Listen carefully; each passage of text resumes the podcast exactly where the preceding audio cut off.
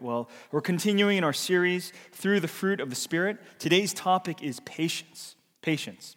Uh, so far, we've covered love, joy, and peace.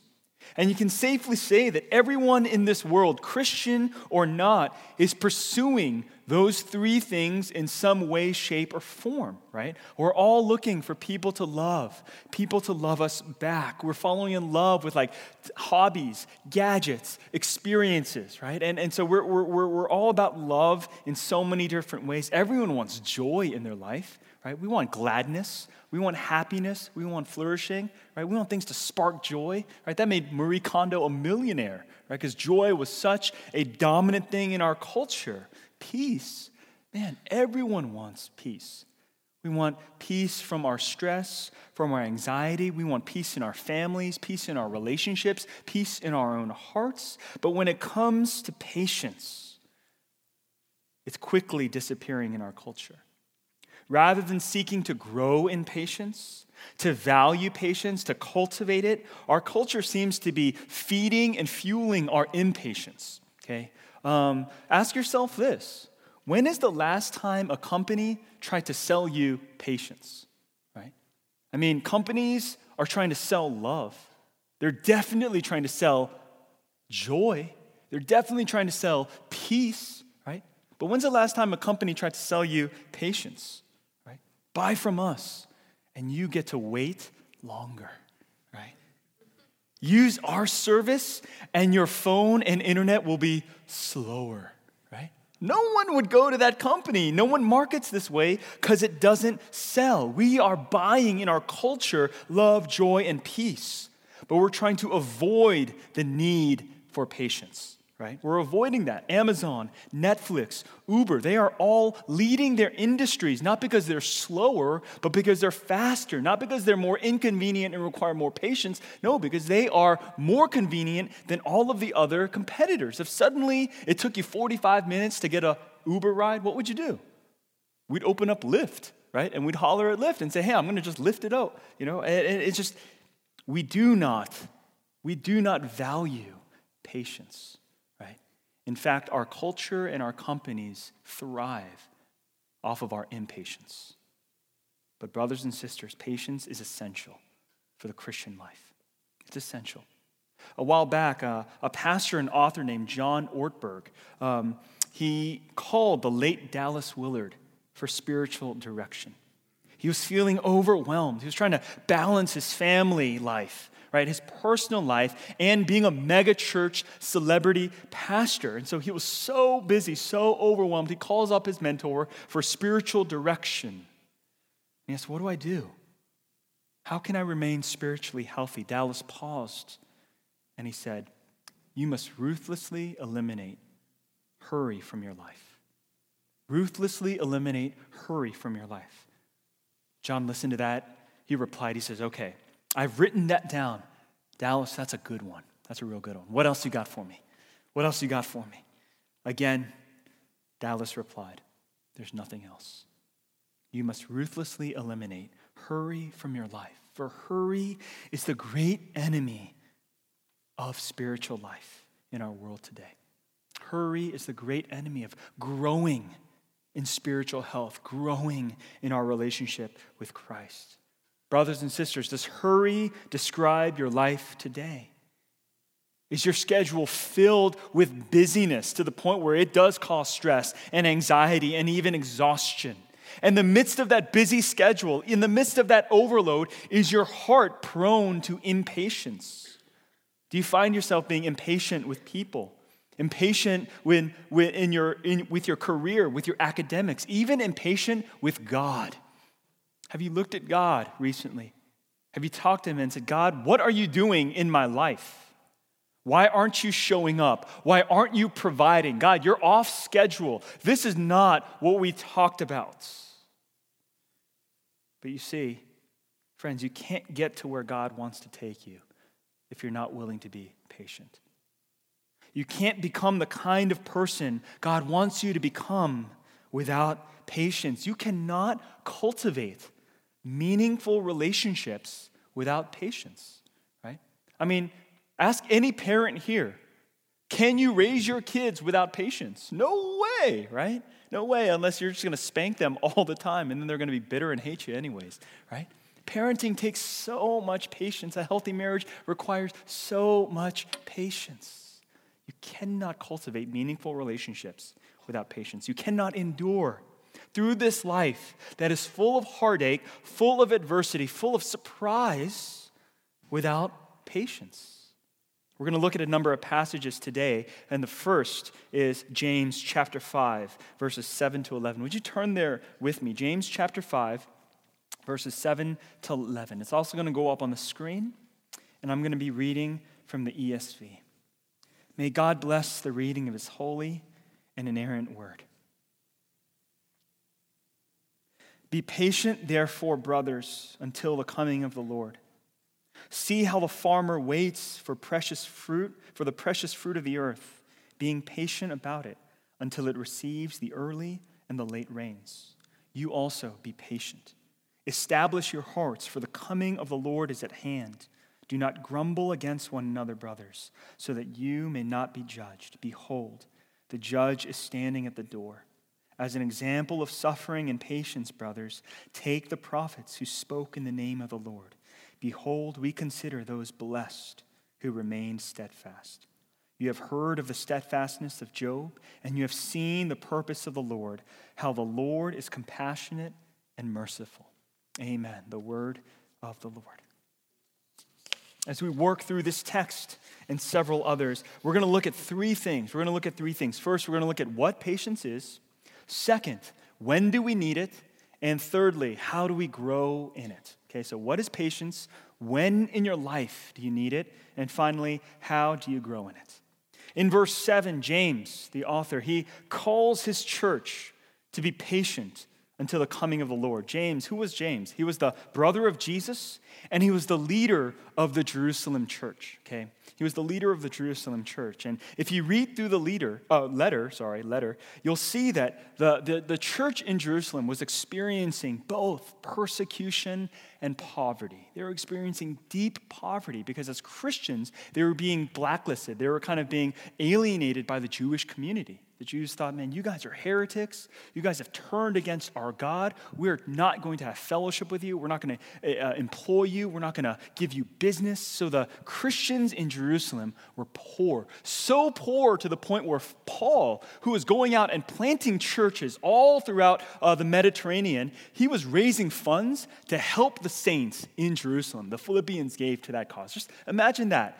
You know, the Jerusalem church, that's where it all started that's where the missionaries started. And they went out and planted churches. And then the church in Jerusalem was under so much persecution and poverty that those church plants had to turn back and support the mother church. That was what was going on. And in the midst of this persecution and poverty, James calls the church to godly patience. Be patient. Now, the word that James uses for patience in the Greek, it's macrothumeo, macrothumeo. And what that literally means is long anger. Macro means long, thumeo means anger. Now, um, that doesn't mean, obviously, that you're angry for a long time. Some of you here, you're like, dude, I got that. I can hold a grudge forever right? I can be angry at my husband forever until he totally relents. No, that, that's not macrothumeo. What, what it actually means, the, the King James has a great and beautiful translation. It translates this word as long suffering. Long suffering. What it means is that you are the kind of person, when you have the patience of God in you, it takes you a long time to get angry. It takes a lot for you to lash out and lose your cool. That's what patience is. It means that you are long suffering, you are slow to anger, you're not easily triggered. What does Paul say in 1 Corinthians 13? Love is patient. Love is patient. It's not easily angered. Now, does this describe you? Does this describe you? Are you the kind of person who is long suffering with people, who is long suffering in the midst of difficult circumstances, or do you have a short fuse? It just takes a little bit for you to get angry, for you to want to curse, for you to want to just retaliate, right? Maybe you're just passive aggressive and you're like, oh my gosh, I was so unhappy at that server at the restaurant. One star Yelp review. I'm going to I'm going to shred him, right? It only takes a little bit, and you're ready to jump on that smartphone. Can you tolerate honest mistakes at work? Or do you blow up at your employees? Can you tolerate honest mistakes at home, whether it's your spouse or your children? Or do you blow up at them? Are you quick to yell, quick to fight, quick to scream? Are you the kind of person who gets frustrated with long lines at the grocery store, slow cashiers? Right? I have to confess, when I see slow cashiers, I'm like so, mm, right? I almost want to jump behind the cashier and do the work for them. oh my God, you were taking so long, right? We're so impatient.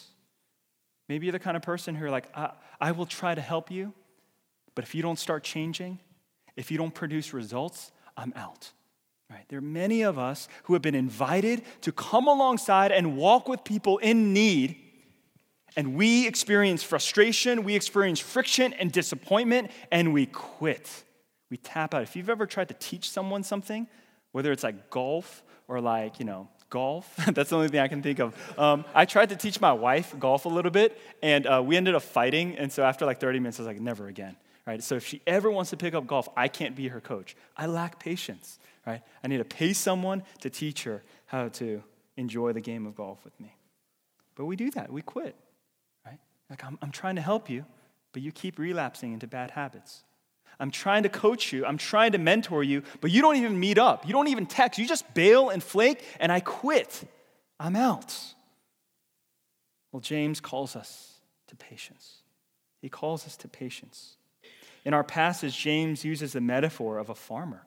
He says in verse 7 See how the farmer waits for the precious fruit of the earth being patient about it until it receives the early and the late rains. Let me help you understand what James's point is.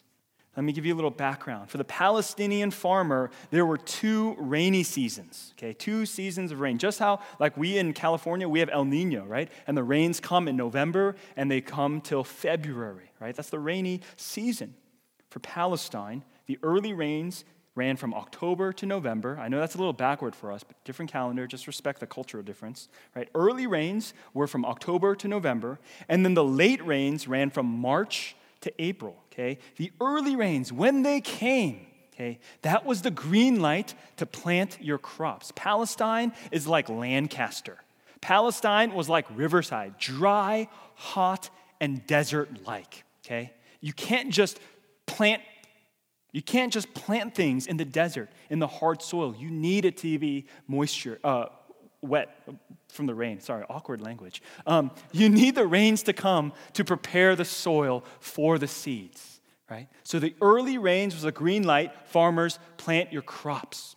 And then over the winter season, the beginning of the year, the crops would start to grow. But when the late rains came from March to April, that really allowed the crops to bloom, to really flourish, to really be healthy. And so, after the late rains in April, in May, that's when the farmers would harvest the grain. That's when they would harvest the wheat. But here's the thing you can't control the rain. We can't today. They couldn't 2,000 years ago. And so, with that difficult climate, with the uncertainty at times with rain, and we have this even in Southern California, there's years where there's tons of rain, other years of drought. And we're just subject to the mercy, right? Mercy of the weather. The farmers had to wait. They had to wait for the rains to come and give life to the crops. But what happened if the rains didn't come? What happens if the late rain didn't come in the spring to really allow the harvest to bloom? Well, the farmer would say, maybe I need to cut my losses.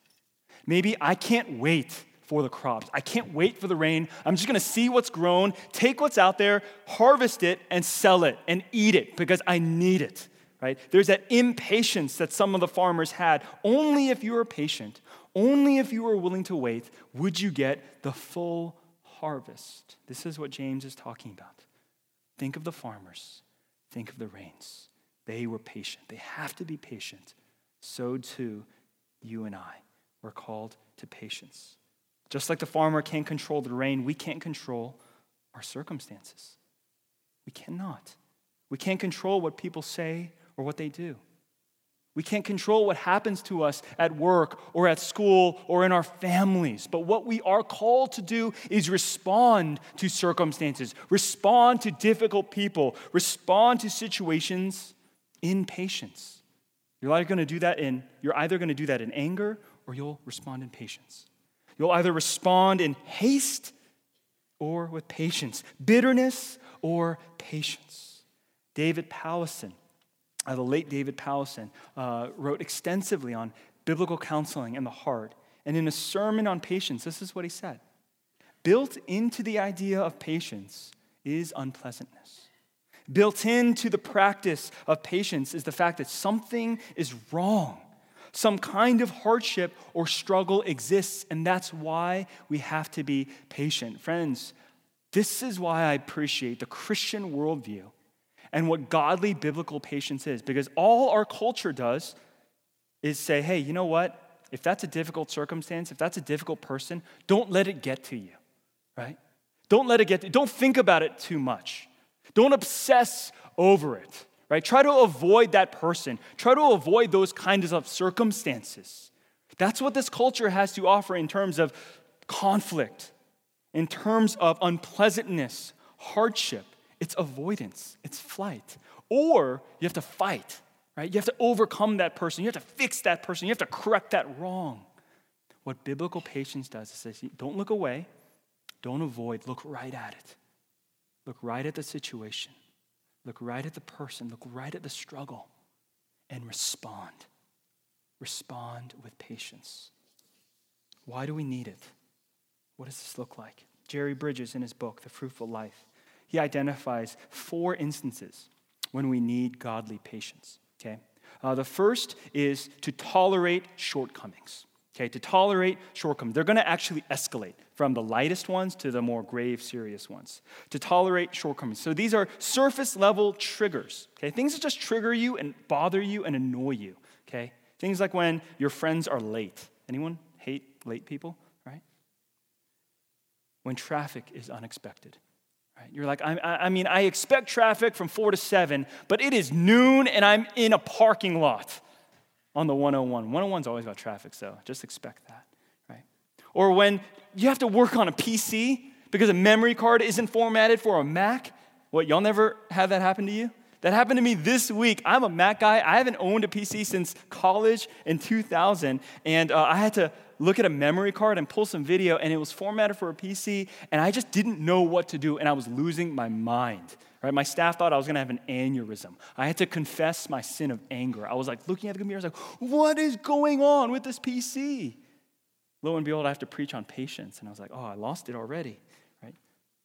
But most importantly, patience is required in the body of Christ when there's a disagreement or a misunderstanding not necessarily a sin issue. But when there is conflict, when there is disagreement, Christians are called to demonstrate patience, to tolerate the shortcomings of one another. The Apostle Paul writes about this in Ephesians 4 1 to 3. This is what he says I, therefore, a prisoner for the Lord, urge you to walk in a manner worthy of the calling of which you have been called with all humility and gentleness, with patience, bearing with one another in love, eager to maintain the unity of the Spirit in the bond of peace. What a powerful and relevant passage for us. We've all heard that phrase in the church, right? To live a life worthy of the gospel, to live a life worthy of the calling you've received. And when we think about that phrase, what image pops into your head? We think, man, I need to do something of great Christian courage. Maybe I need to go on missions. Maybe I need to become a full time missionary. Maybe I need to go to seminary. Maybe I need to give some radical sacrificial gift to the church or to someone less fortunate. Something crazy and big. But what Paul says, you want to live a life worthy of the gospel? You want to live a life worthy of the calling that you have received in Jesus Christ? Be humble, be gentle, be patient, bear with one another in love. That's what the gospel commends us to. That's what it looks like to live out the gospel of Jesus Christ in relationship. People around us, we fall short. They will let us down, they'll disappoint us. They'll come late. Your small group members won't show up. You'll ask a question no one will answer, and you're like, oh my gosh, why am I even doing this? Bear with one another in love.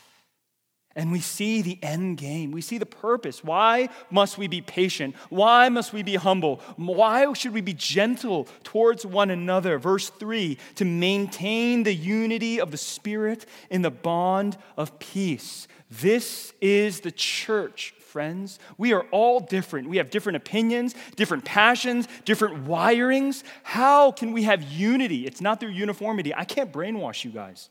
I can't make you guys think exactly the same thing when we have members' votes. I want there to be a 100% vote all the way, but we've never gotten that, okay? We didn't get it for the gym. We don't get it for the budget. I don't expect everyone to agree on every little thing, but God expects our church to be united.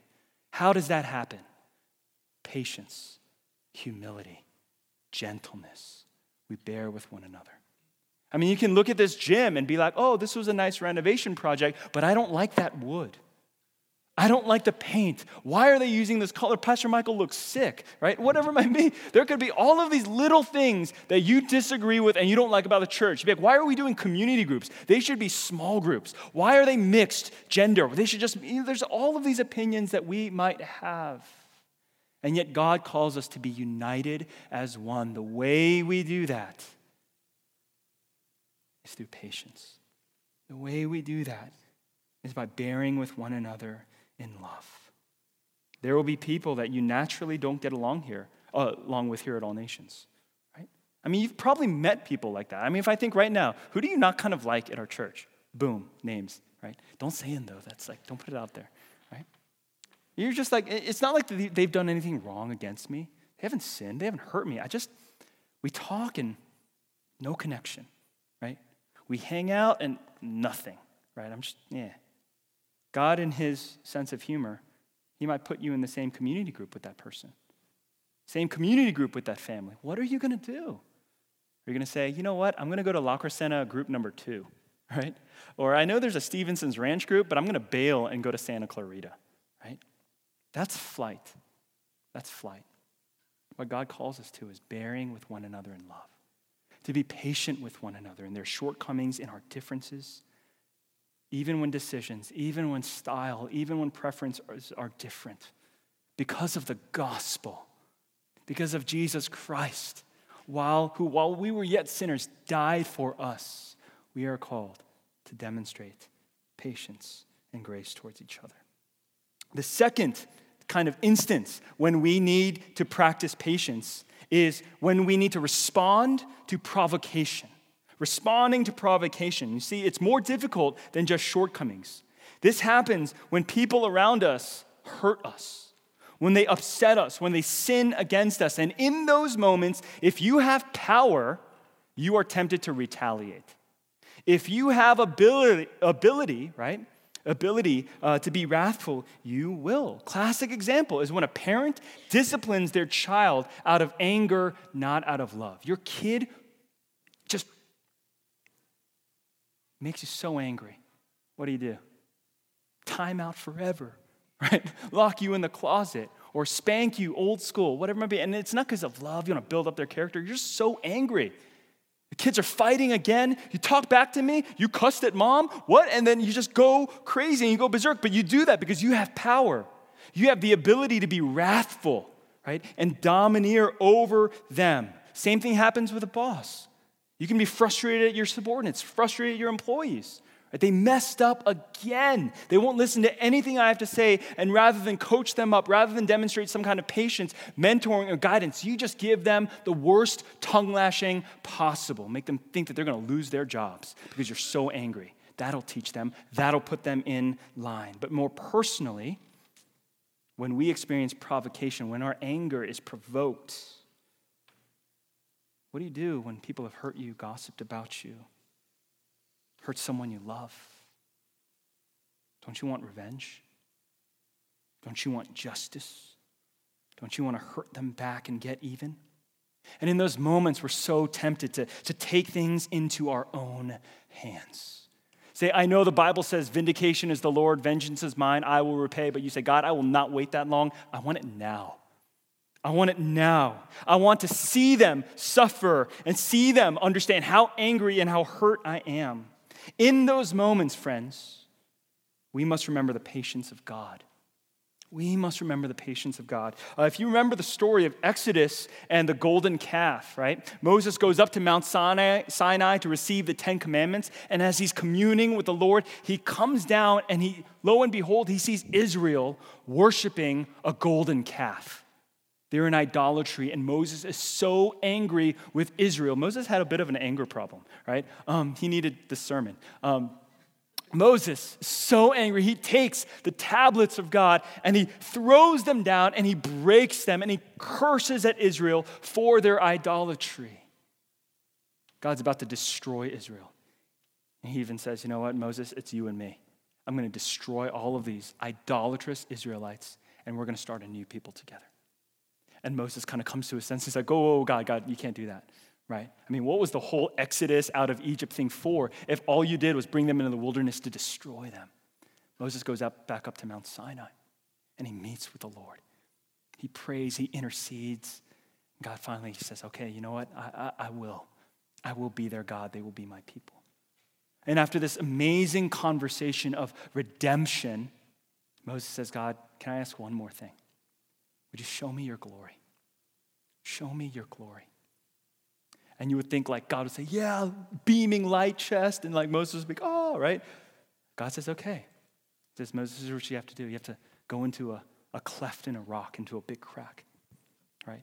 Don't look at my face, because if you do, you're going to die. You can look at my backside. I'm going to pass by, and as I pass, I'm going to show you my glory. And you know what God's glory was? It's who he was. God was describing himself to Moses, his heart his majesty, his attributes, and this was his glory. Exodus 34 6, we read, The Lord passed before him and proclaimed, The Lord, the Lord, a God, merciful and gracious, slow to anger, abounding in steadfast love and faithfulness. This is who I am. This is my glory. God is patient. You see, patience isn't just something God commands for us, even though that is true. We are called to be patient.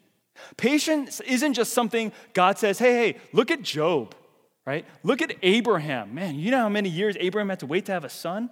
Look at Jesus and Paul. Those are your role models of patience. Look at them and do likewise, even though that is true for us as well. Do you know what's beautiful about biblical patience? It's rooted in the heart of God. It's one of his characteristics, it's who he is. God is slow to anger, God is merciful and gracious. God saw the Israelites in full idol worship, and he wasn't triggered. He was slow to anger, he was patient towards his people. You guys know the story of the prodigal son? Story where this, uh, the youngest son, the youngest of two sons, he goes to his father. He says, Father, give me my inheritance. Thing is, his father wasn't dead. Inheritance is something you're supposed to get after the, the, the, the person dies, the father dies. He says, I want it now. Father says, Okay, gives it to him. Young man leaves the house and he squanders all of that wealth away, just living for himself, living it up in pure hedonism that young man hits rock bottom and he finds himself, he finds himself eating with the pigs. He comes to his senses. He's like, oh my gosh, even the servants in my father's house live better than I do. They eat better than I do. I'm going to return to my father and say, I know I can't return to you as a son. I might as well be a bastard. But can I return to your house as a servant? What does the father do? The father, in his love and patience. What in that whole story, in his patience, he gives him the inheritance. In his patience, he waits for his son.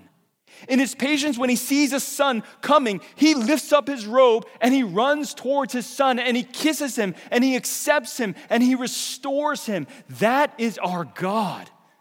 That is who our Father is, patient with us in the midst of our rebellion, patient with us in the midst of our idolatry in the midst of all every foolish decision we've made, you know, God saw that and he was like, You shouldn't do that. But if you're going to do what you're going to do, I'm, I'm, I'm still waiting on you. Every evil thought, every sinful desire and lust we've had in our hearts, God has seen and known every single one. And yet He's slow to anger. He's rich in love. He's merciful towards you. And as we are called to know and follow this good and gracious God, we're also called to be like him. You see, if you're here and, and you, you're like, yeah, I do have an anger problem. Yes, my fuse is a little short, but Mike, that's just the way I am, right?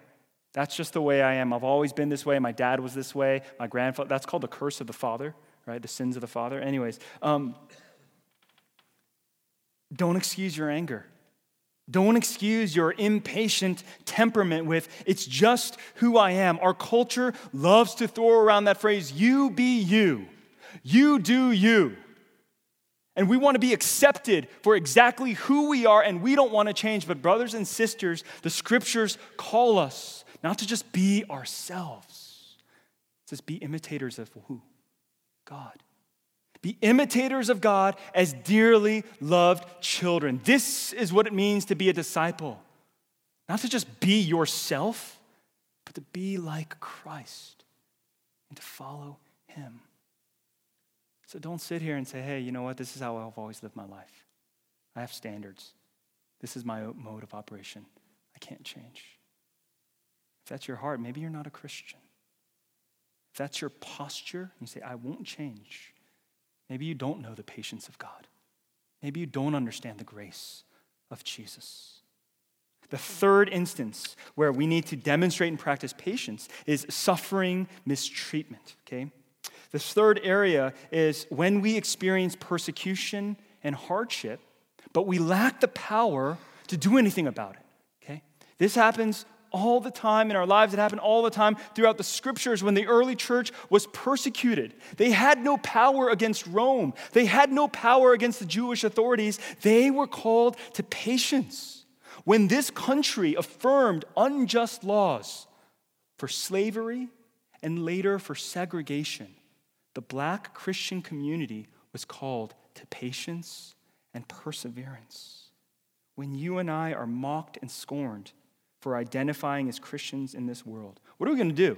Like fight everyone? You want to get into a Twitter war with everyone who hates on Christians? Right? There's something we can't do about that. How do we respond? We are called to patience. And the key here is to be able to endure long suffering, to endure mistreatment, to endure persecution and prejudice without growing resentful, without growing bitter, without becoming overwhelmed with anger. Now, patience doesn't mean indifference. It doesn't mean we passively tolerate injustice. No, we should fight for justice. Okay? We should try to do good for our neighbors. We should seek for our community, for our nation, for this world to be filled with the justice and goodness of God. But it does mean, right? Or, uh, and, but it doesn't mean, yeah, uh, we just tolerate it passively. Okay?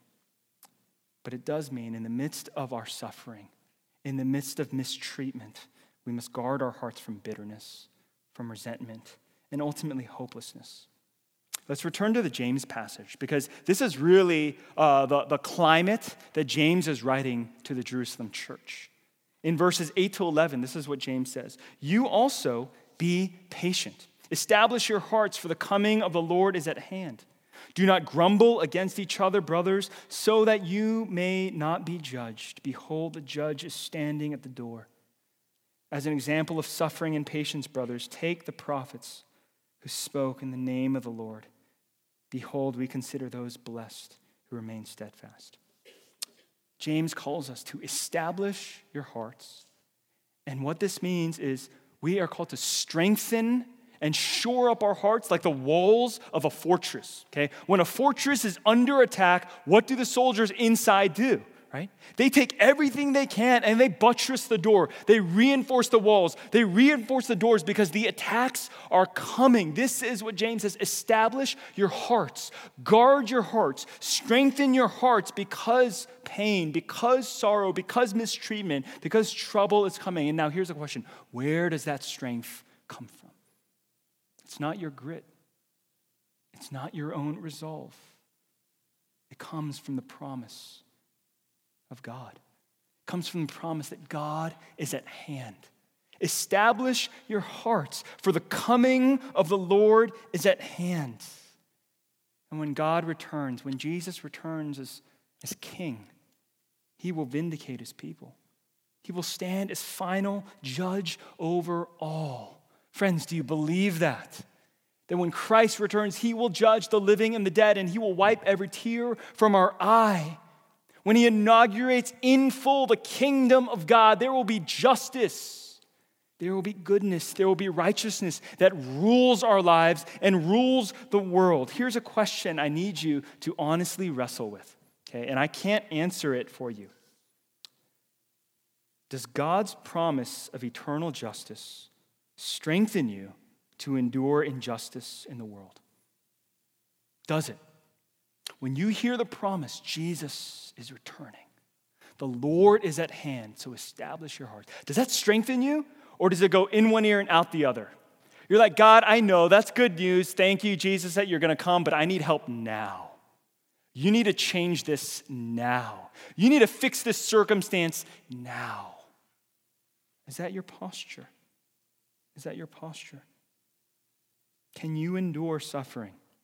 Can you endure injustice?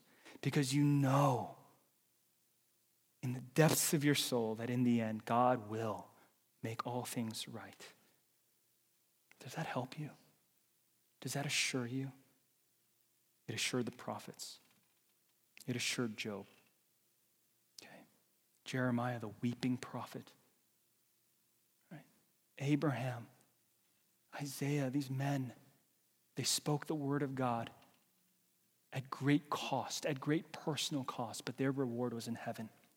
And they experienced the blessing of God. And friends, I want to tell you that their reward, that blessing of God, that goodness and presence of God was far greater than any earthly form of revenge, any earthly form of vindication and validation. The blessing of God is that much greater far surpassing anything this world can offer.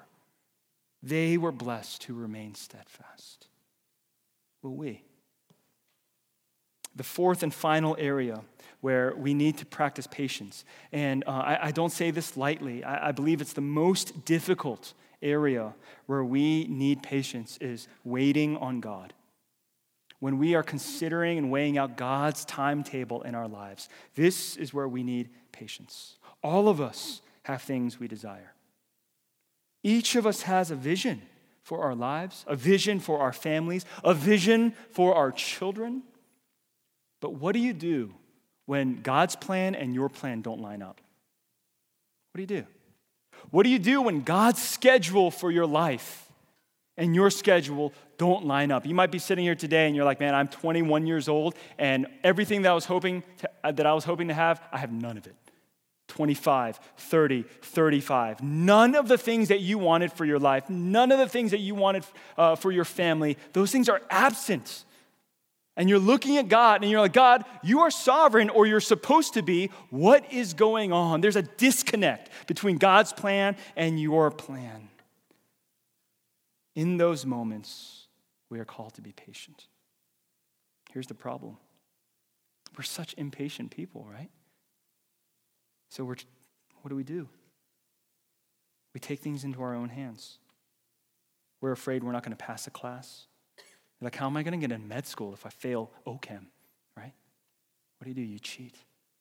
You go online, you look for old tests, right? Different resources. You go to your frat or your sorority, open up the folder, file drawer, be like, oh, I need this test, this prof. I'm going to get in there, right? What do you do when you're, you're banking on a promotion?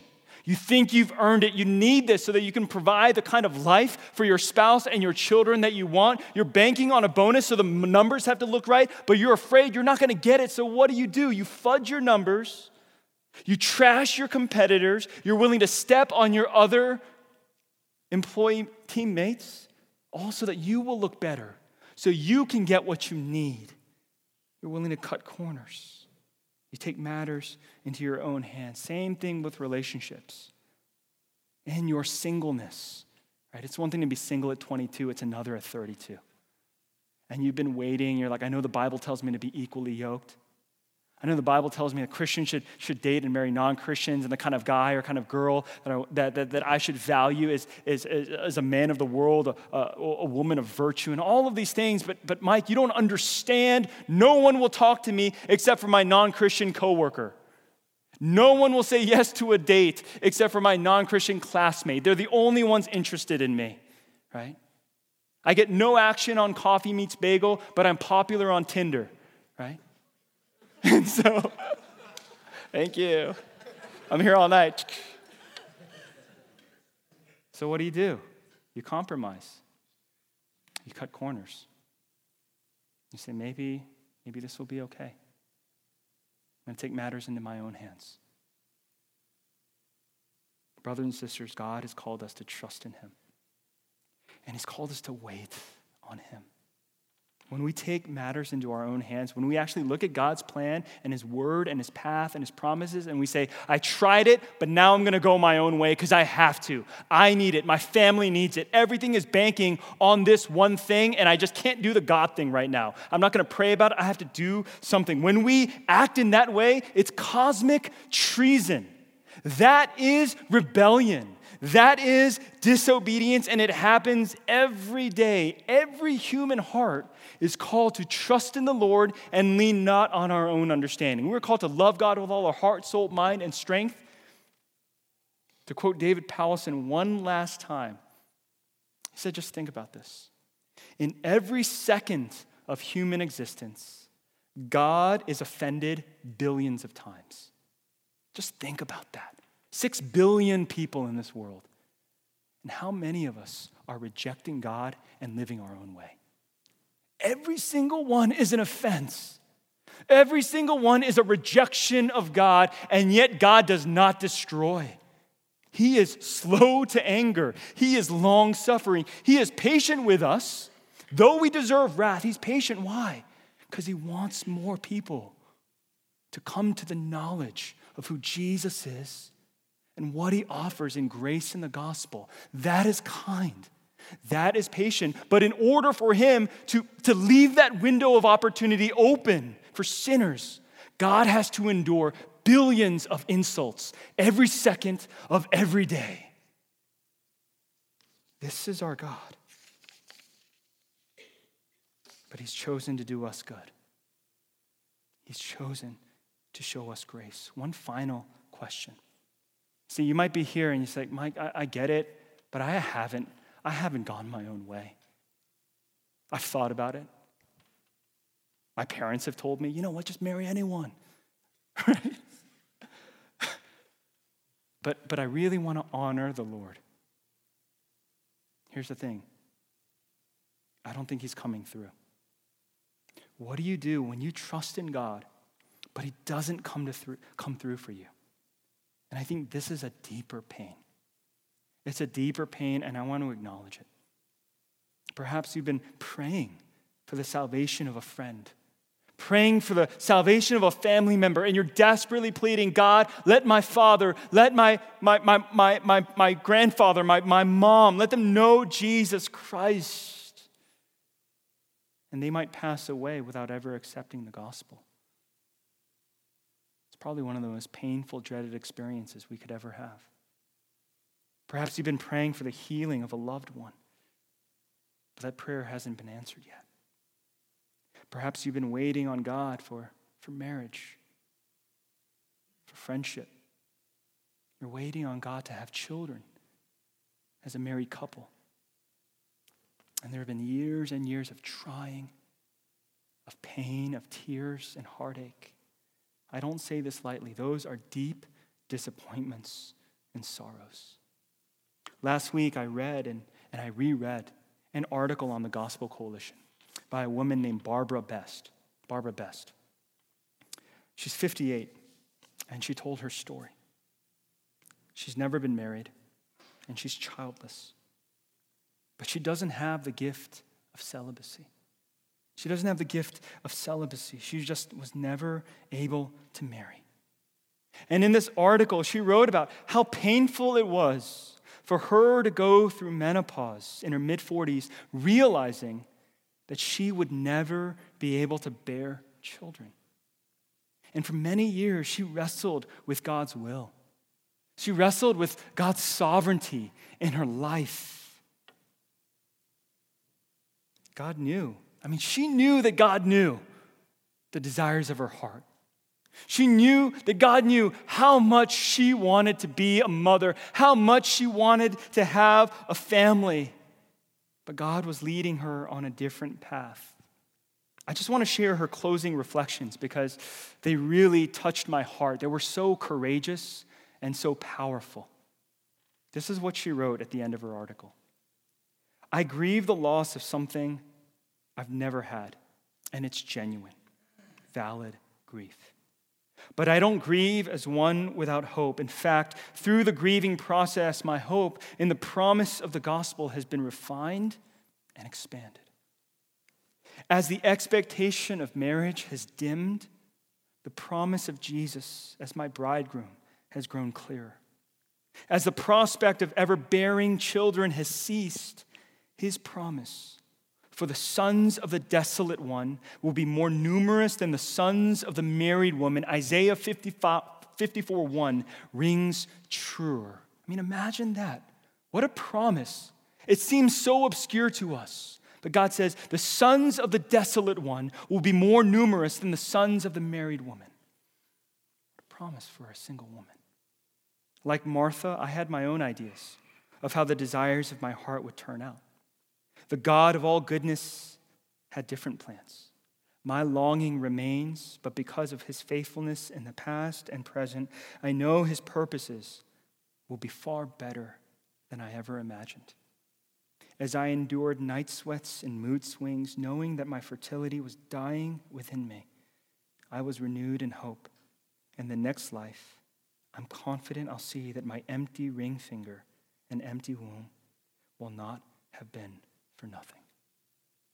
It will not have been for nothing. Brothers and sisters, do you believe that everything that you have, that every one that you have, that all of your good experiences, do you believe that they are gifts from God? That they are a result of His wisdom, His love, and His goodness? Do you believe that? If you do, the inverse is true as well everything you don't have, everything you don't have, it's not just an accident. It's a result of God's wisdom and his love and his grace towards you. So, how do you grow in this patience? How do you experience this? You see, it's a fruit, it's a fruit of the Spirit. It's nothing that we just say, okay, uh, if you leave this place and say, I'm going to walk, be more patient. I've been a little mean to my wife. I'm going to talk nice. I've been a little uh, short fused with my kids. I'm going to be nicer to. If that's your takeaway, you miss the point. You miss the point. Okay. Patience, godly patience, it's a fruit of the Spirit. And that means it's the Holy Spirit doing work and birthing it in you. How do you get it? The answer is this abide in Christ abide in Christ. You see in John 15, John gives this beautiful illustration, this beautiful metaphor of Jesus as the vine and we are the branches. Jesus says, I am the vine, you are the branches. Abide in me. If you abide in me and I abide in you, you will bear much fruit. But apart from me, you can do nothing.